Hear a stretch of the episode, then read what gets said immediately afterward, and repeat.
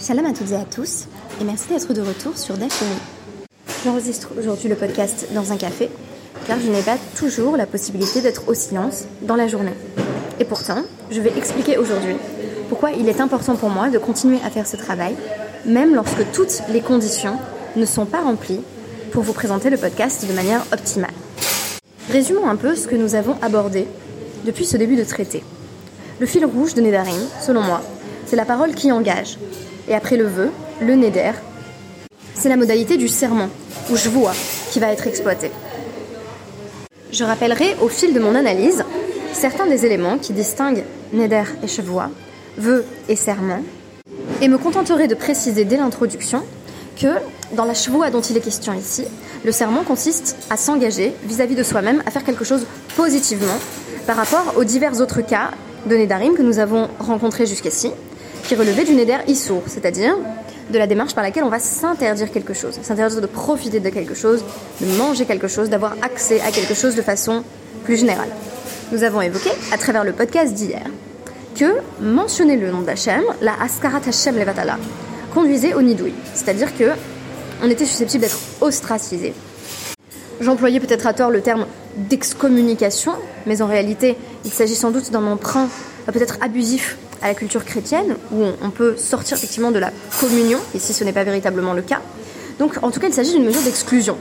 Pourquoi? Eh bien parce qu'on a mobilisé le nom d'Hachem en vain. Et maintenant, après avoir discuté de cela, dans une démarche qui est finalement assez propre à la Gemara, qui consiste à définir dans un second temps les paramètres de ce que l'on a évoqué dans un premier temps comme semblant évident, la question, ça va être de définir qu'est-ce qui est Levatala ou pas Levatala. Quand est-ce que j'invoque le nom d'Hachem en vain? Et quand est-ce que ce n'est pas en vain? Par exemple, et ce sera le cas que je vais aborder aujourd'hui, si je jure devant Hachem que je vais faire une mitzvah, est-ce Levatala? Parce que la question qu'il y a derrière, c'est bah, je suis déjà obligé de faire cette mitzvah. Est-ce que dire je jure que je vais faire telle ou telle mitzvah, ce n'est pas un peu comme affirmer je jure devant Hachem que je vais respirer aujourd'hui? Bah, c'est évident, puisque les mitzvahs sont peut-être notre oxygène, si je puis euh, reprendre une métaphore un peu, un peu niaise. La question va être liée à une autre problématique qui nous intéresse tous et toutes. Parce que l'exemple de la mitzvah qui va être donné, c'est la mitzvah de l'étude. Alors, repartons du principe qu'on a tous, et sans doute aussi toutes, la mitzvah de l'imoud Torah, même si le type de chiyuv, le type d'obligation est peut-être pas exactement le même pour une femme, c'est un autre sujet, ça serait une souga à part entière.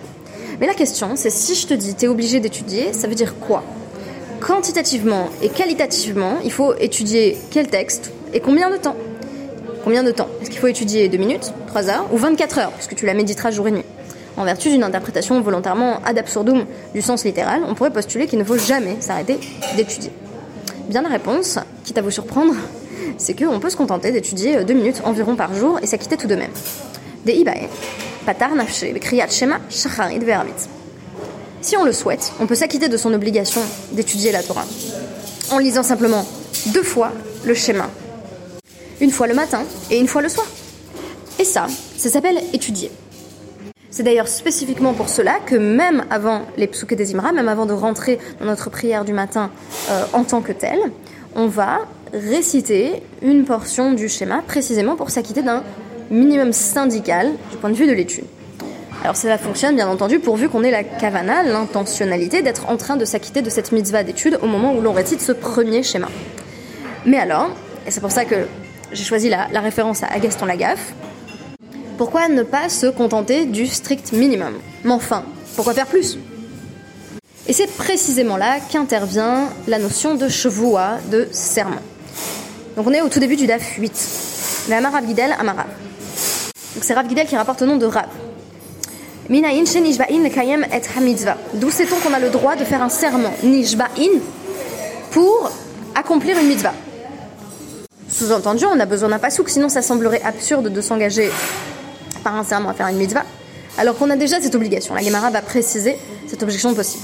Chez donc on est dans Teilim, 119, 106, Nishbati, Ve Akayem, Lishma, Mishpate, Tzitkecha j'ai juré et je me suis engagé à respecter tes ordonnances de justice. Littéralement, euh, les lois de ta justice. Certes, mais ce serment n'est-il pas malgré tout levatala, n'est-il pas inutile ou encore superfétatoire Vehalo, Mais est-ce que on n'est pas tous déjà dans une relation de serment, mouchba, on va reconnaître la forme passive, on n'est pas tous assermentés, si on veut, depuis le Harsinaï. À travers la déclaration inaugurale de Naase Venishma, on s'est déjà engagé à respecter la Torah. C'est pas la peine de dire je m'engage à respecter la Torah, je l'ai déjà dit. Avec cette idée que euh, l'engagement sinaïtique vaut bien entendu pour toutes les générations et que l'on est mouchba en quelque sorte. On est sous le régime du serment. Je pense que ce DAF permet de mieux comprendre pourquoi j'ai appelé ma fille Elisheva. C'est vraiment euh, pour moi lié à l'étymologie euh, du serment ainsi qu'à certains midrashim sur le prénom Elisheva dont j'ai parlé dans d'autres podcasts. Mais aujourd'hui, je vais me concentrer sur cette notion de serment. Le serment, c'est l'engagement en tant qu'il est une composante essentielle de l'identité juive. C'est la responsabilité structurante. Donc c'est de ça que l'Agmara est en train de nous parler en nous disant mouchba, de déjà engagé en fait. Et là, ha'aka mashmalan, les charrets, les, inish, les euh, En réalité, voilà ce que ça vient nous apprendre, ce principe de Rav Gidel, qui rapportait un principe de Rav, c'est que on nous donne l'autorisation de renouveler le serment pour les arroser nafché, pour se, se stimuler, pour s'aiguillonner, pour se motiver. Le serment en tant que tel n'a aucune validité et ça devrait être les vatala, puisqu'on l'a déjà dit. Mais on a le droit, parce que, sans doute dans une compréhension euh, de la nature humaine et de la nécessité de se réengager, on nous a autorisé ce renouvellement de l'expression d'un engagement. Et maintenant, l'exemple de l'étude. de nouveau Ravidel au nom de Rav. Ha. Ashkim ve. C'est quelqu'un qui dit Je m'engage à me lever demain matin, tôt, et je vais étudier tel passage, euh, ou encore, Masertazo, je vais me lever demain matin et je vais étudier la Maseret Nedarim tôt le matin, ce que je fais d'ailleurs en général. Euh, quand je me réveille et que ma fille n'est pas encore réveillée, je, prends le, DAF dans mon lit sur mon téléphone. Euh, Neder Gadol, euh, Nada, les Eloqué Israël. Quelqu'un qui a dit ça, il a fait un grand Neder d'ailleurs. Très intéressant ici, c'est que c'est le terme de Neder qui intervient et non le terme de Chevois comme si dans ce DAF on avait parfois l'impression que euh, les deux termes étaient synonymes pour désigner une certaine relation d'engagement. Et je vais essayer d'expliquer pourquoi, pour moi, il y a encore une différence malgré tout. Mais ici, clairement, les deux termes sont synonymes, puisque la Guimara nous dit juste après Vehalo mujba Et pourtant, on est déjà engagé, on est déjà sous le régime du serment. Notons ici qu'on constate que euh, le Neder désigne un traité ou une Mishnah en particulier. C'est-à-dire que je m'engage dans mon rapport à l'objet, je vais détailler cette précision dans un instant, je dis c'est cette Mishnah en particulier qui va devenir mon objet d'étude, donc je centre mon attention euh, sur ce que je vais étudier, alors que Mouchba c'est plus quasiment essentiel, c'est-à-dire mon essence c'est déjà d'être engagé, j'ai même pas besoin de m'engager sur un traité en particulier. Donc là, l'Agmara est en train de nous dire, ça sert à rien de dire je m'engage à étudier tel ou tel traité, je suis déjà de toute façon obligé d'étudier. VN, vois chala al et on ne peut pas surimposer un serment sur un autre serment. Maïka Mashmalan. Alors qu'est-ce que ça vient nous apprendre, cet enseignement euh, rapporté au nom de Rav? Maïka Mashmalan de afilu zarosé alma hainu de Rav Gidel euh, kamaita. Si ce que tu veux me dire, c'est que euh, bah, c'est c'est de nouveau autorisé parce qu'on peut se motiver. On se dit voilà, je sais que je dois étudier, mais si tu me laisses avec simplement mon statut de mouchba, je suis engagé par définition, peut-être que je vais faire mon Gaston Lagaffe et peut-être que je vais me contenter de lire le schéma deux fois par jour. Alors, je me donne une raison supplémentaire de, me motiver. Et je dis, je vais, non, je vais étudier tel traité en particulier. Mais ça, on l'a déjà dit. Hayin Drav Gidel euh. C'est ce qu'on a, c'est le premier, euh, la, première affirmation euh, qu'on avait rapportée au nom de Rav Gidel. Donc on le sait déjà. Donc Hakamashmalan, voici ce que ça vient nous enseigner. En réalité, on pourrait justement se contenter du strict minimum qui va des Patar. On pourrait simplement dire, bah c'est bon, j'ai étudié en tant que mouchba, j'ai déjà, je me suis déjà acquitté de mon obligation, j'ai fait euh, le schéma du matin, le schéma du soir. Je vois, allez. Et c'est pour ça que le serment il marche, parce que le serment il présente une exigence supplémentaire. Amar Abgidel, Amarav, dernière déclaration, donc rapporté de nouveau au nom de Rav. Haomer le Nashkim venishne C'est quelqu'un qui s'engage vis-à-vis de quelqu'un d'autre, toujours plus susceptible de marcher, hein. euh, avoir conscience qu'on est responsable de ses engagements face à quelqu'un. Euh, alors, de manière générale, si on est mouchba, ça devrait être par rapport à Dieu, c'est-à-dire qu'on se définit de façon essentielle comme étant engagé sinaïtiquement dans un rapport avec Hachem. Mais là, on nous rajoute une motivation supplémentaire qui est un regard de l'altérité qui vient me responsabiliser par rapport à ma parole. Donc c'est dire à quelqu'un, je t'assure demain matin, je vais me lever et je vais étudier. Alav el hashkim. Maintenant, il lui revient de se lever le lendemain matin tôt et de euh, correspondre euh, à sa parole, c'est-à-dire de, faire correspondre les actes avec la parole, de répondre à ses engagements. Neymar, comme il est dit dans Yecheskel, c'est 3, 22, 3, 23, euh, Va yomer elai, ben adam, kum, tse el habika, sham adaber, otach, va etse el habika, vehine, sham kvod Hashem omed.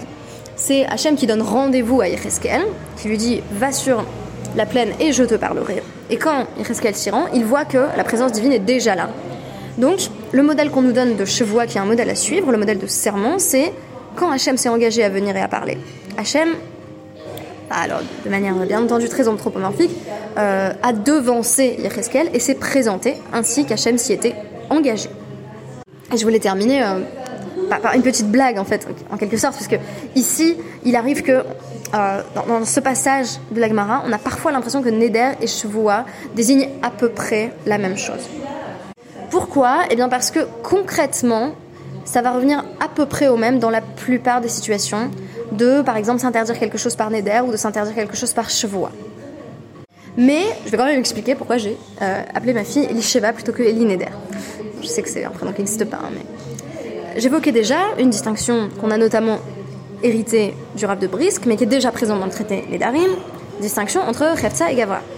Khefza désignant la chose, le rapport à l'objet, l'objectivité, et Gavra la subjectivité, le rapport que l'on entretient avec soi-même en tant que mouchba, donc en tant qu'on est déjà sous un régime d'obligation, mais qu'on peut surdéterminer ce régime d'obligation. Donc, dans, euh, dans le rapport le rapport objectif, euh, par exemple à un objet d'étude, je dis je fais le neder que je vais étudier ce traité-là. Et désormais un rapport très particulier muni à ce traité en tant que l'objet de mon désir et de mon engagement. Mais dans la chevoie, il y a quelque chose qui m'intéresse encore plus, qui est vraiment le rapport à soi, une sorte d'exigence personnelle. Dans la chevoie, finalement, peut-être peu importe ce que j'étudie. Ce qui est important, c'est que je me sois engagée à étudier et que ça détermine la modalité de mon rapport au monde. Le neder, si vous voulez, change seulement mon rapport avec l'objet. Tandis que le serment est susceptible de changer mon rapport à l'étude. Alors, effectivement, je n'ai pas plus l'obligation d'étudier qu'hier, à partir du moment où j'ai fait un neder ou une chevoie. Mais j'ai moi-même défini les paramètres de ce qui signifie étudier. Ce qui est intéressant, c'est que par la suite, par exemple, le Rambam va élaborer un véritable programme d'études en tranches de 3 heures, en disant voilà ce que tu dois étudier à tel moment, à tel moment, à tel moment, et voilà les 3 heures qui restent pour le travail quotidien, parce que c'est bien connu. En fait, le problème, c'est qu'on a un 35 heures, on devrait avoir un, je sais pas moi, si on prend 6 jours par semaine où on a le droit de travailler 3 heures, on devrait en réalité travailler 18 euh, heures par semaine. C'est pourquoi on devrait euh, toutes et tous être profs quand on veut étudier sérieusement. Mais juste après, ce qu'en plaisantant, parce qu'en réalité, ce programme d'études du Ramam, il n'a pas fait l'unanimité en, matière de, de. Donc, ce qui m'intéresse, c'est que l'obligation d'étudier, elle va se penser presque en trois temps. On a une étude minimale à assurer quotidiennement, c'est vraiment l'étude planchée, c'est j'ai lu le schéma. On aurait dans un second temps peut-être une base de connaissances à acquérir. Je voulais euh, rapporter très rapidement ce, texte du, du Réma, donc euh, Rabbi Moshe Serles qui fait autorité pour, les Ashkenaz dans, dans Yoredea 246 euh, sur la question de, l'étude des femmes. Il dit Mikol Makom Haisha euh, Lilmod Dinim Hashachim Leisha. Donc une femme doit connaître en tout cas toutes les lois qui la concernent. Bon, on pourrait dire un minima Nida, Kashrut, sans doute encore bien d'autres choses, notamment en Shabbat. Donc en fait, il y a beaucoup de choses à apprendre pour une femme. Et pourquoi pas s'astreindre par, par Neder ou vois à apprendre d'autres choses encore. Quoi qu'il en soit, on aurait cette autre obligation dans l'étude qui est une étude presque utilitariste en fait. Euh, savoir comment agir en fait. Et enfin, le troisième niveau, c'est celui qu'on a étudié aujourd'hui. Et ça, c'est la chevoie. Ou le neder, si vous voulez, mais le neder, c'est, comme je disais, porté sur l'objet d'étude lui-même. Et ce troisième niveau, c'est tenir un programme, être capable de correspondre à un engagement qu'on a pris envers soi-même. Et donc, pour que ma parole ait un poids, je la renforce par un serment ou par un, par un dans d'autres cas. C'est-à-dire que mon étude va désormais m'engager dans mon rapport avec Hachem Et l'exemple qui était donné aussi, qui était intéressant dans la Gemara, c'est quand je dis à quelqu'un d'autre que je vais étudier, ça fonctionne à peu près de la même manière. C'est c'est quelque chose qui engage. Et ça m'a fait penser à ce podcast. On est déjà à 701 épisodes. Un, jour, en août 2020, je me suis réveillée, je me suis dit, bah, je me, je, je me fais le serment, en tout cas, tant qu'Hachem me prête la force, de commencer et continuer ce podcast. Et je ne savais pas du tout combien de temps ça allait tenir. Je pensais honnêtement que ça dépasserait pas euh, euh, mon, premier accouchement. Et je sais pas non plus combien de temps encore. Mais dans cette relation un peu je vous attique au monde, je dois dire que je me réveille assez tôt chaque matin avec vraiment le désir euh, d'étudier au cœur. Au-delà de la simple exigence du strict minimum, sorte de modalité de quiet quitters de, de l'étude, qui consisterait à dire voilà, euh, vraiment j'ai rempli ce qu'on attendait de moi de plus basique. Il y a une relation à développer, à la fois dans le Neder et dans la chevoie, à la fois à un objet d'étude spécifique et à l'étude en général. Ben, merci beaucoup et je vous souhaite d'avoir euh, également euh, ce désir d'étudier toujours plus et de le transcrire sous la forme d'un engagement oral. Merci beaucoup et à demain.